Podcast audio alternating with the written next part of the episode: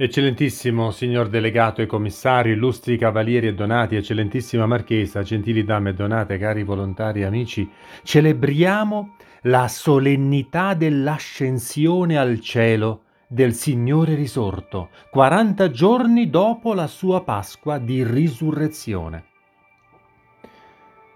Gesù ha voluto questo misterioso cambiamento nell'opera salvifica da lui compiuta Egli poteva rimanere per sempre con i suoi apostoli, con tutta la Santa Chiesa, come nei primi giorni dopo la risurrezione, una presenza fatta di apparizioni e di insegnamenti, di miracoli misterici e di formazione dottrinale, ma egli ha voluto che la Chiesa dei primordi e di ogni tempo a seguire compisse la sua missione di portare la salvezza al mondo intero, privata di una presenza, per così dire, corporale e storica del Redentore, ma con una sua presenza tutta spirituale, mentale ed ecclesiale.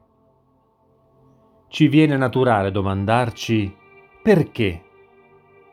Ed oggi più che mai perché, Signore, ci hai lasciati in balia di un mondo perverso, che si accanisce contro i credenti, un mondo che corrompe le anime e che sempre più impone il suo dominio nefasto su un resto di umanità indifesa e fragile. Il Signore Gesù sa che nel mondo i credenti dovranno affrontare molti pericoli che nel Vangelo di oggi egli stesso descrive. Si tratta di demoni, si tratta di ideologie che insidiano come serpenti, si tratta di insegnamenti velenosi, si tratta di malattie mortali. Ma il Signore Gesù ci risponde oggi nel suo Vangelo che egli ha stabilito così il tempo della sua presenza storica, il tempo della sua guida diretta come Messia è terminato. È giunto però il tempo della fede.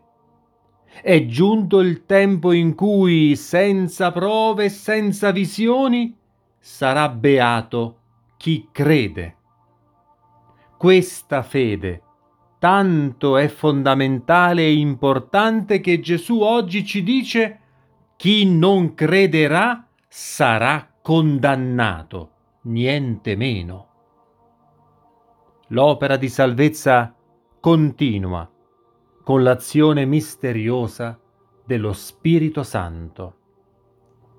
Oggi con la sua ascensione il Signore Gesù ci mostra il nostro destino nel quale Egli ci precede, il paradiso, indicandoci che lì, dov'è il nostro Maestro e Signore, dovrà riposare anche il nostro cuore. Ma pur fissando nella mente degli Apostoli che la patria del cielo, le porte del quale si sono aperte con la morte redentrice sulla croce, il Signore non vuole renderci indolenti, distaccati e insofferenti per la vita terrena. Egli vuole invece stimolare la sollecitudine per la missione salvifica sulla terra presente dove cresce quel corpo dell'umanità nuova. Gli apostoli hanno ben compreso questa missione e il Vangelo di oggi ci mostra che subito essi hanno iniziato a predicare dappertutto, accompagnati da numerosi segni della presenza del Signore Gesù.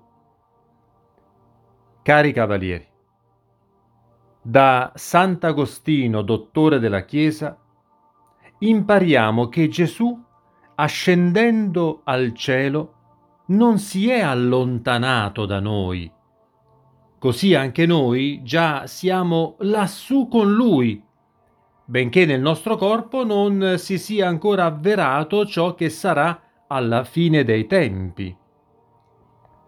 Cristo, esaltato al di sopra dei cieli, soffre qui in terra tutte le tribolazioni che l'umanità sopporta e noi, cavalieri, rispondendo al carisma del nostro glorioso ordine, vogliamo farci prossimo di tutti i tribolati, sapendo di servire il Signore Gesù, il quale ci ha detto, io ho avuto fame e mi avete dato da mangiare. Allora, anche noi fatichiamo su questa terra in maniera da riposare con Cristo in cielo, noi che siamo uniti al nostro Salvatore attraverso la fede. Cristo infatti, pur trovandosi lassù, resta ancora con noi e noi similmente, pur dimorando qua giù, siamo già con Lui. Sia lodato Gesù Cristo. Amen.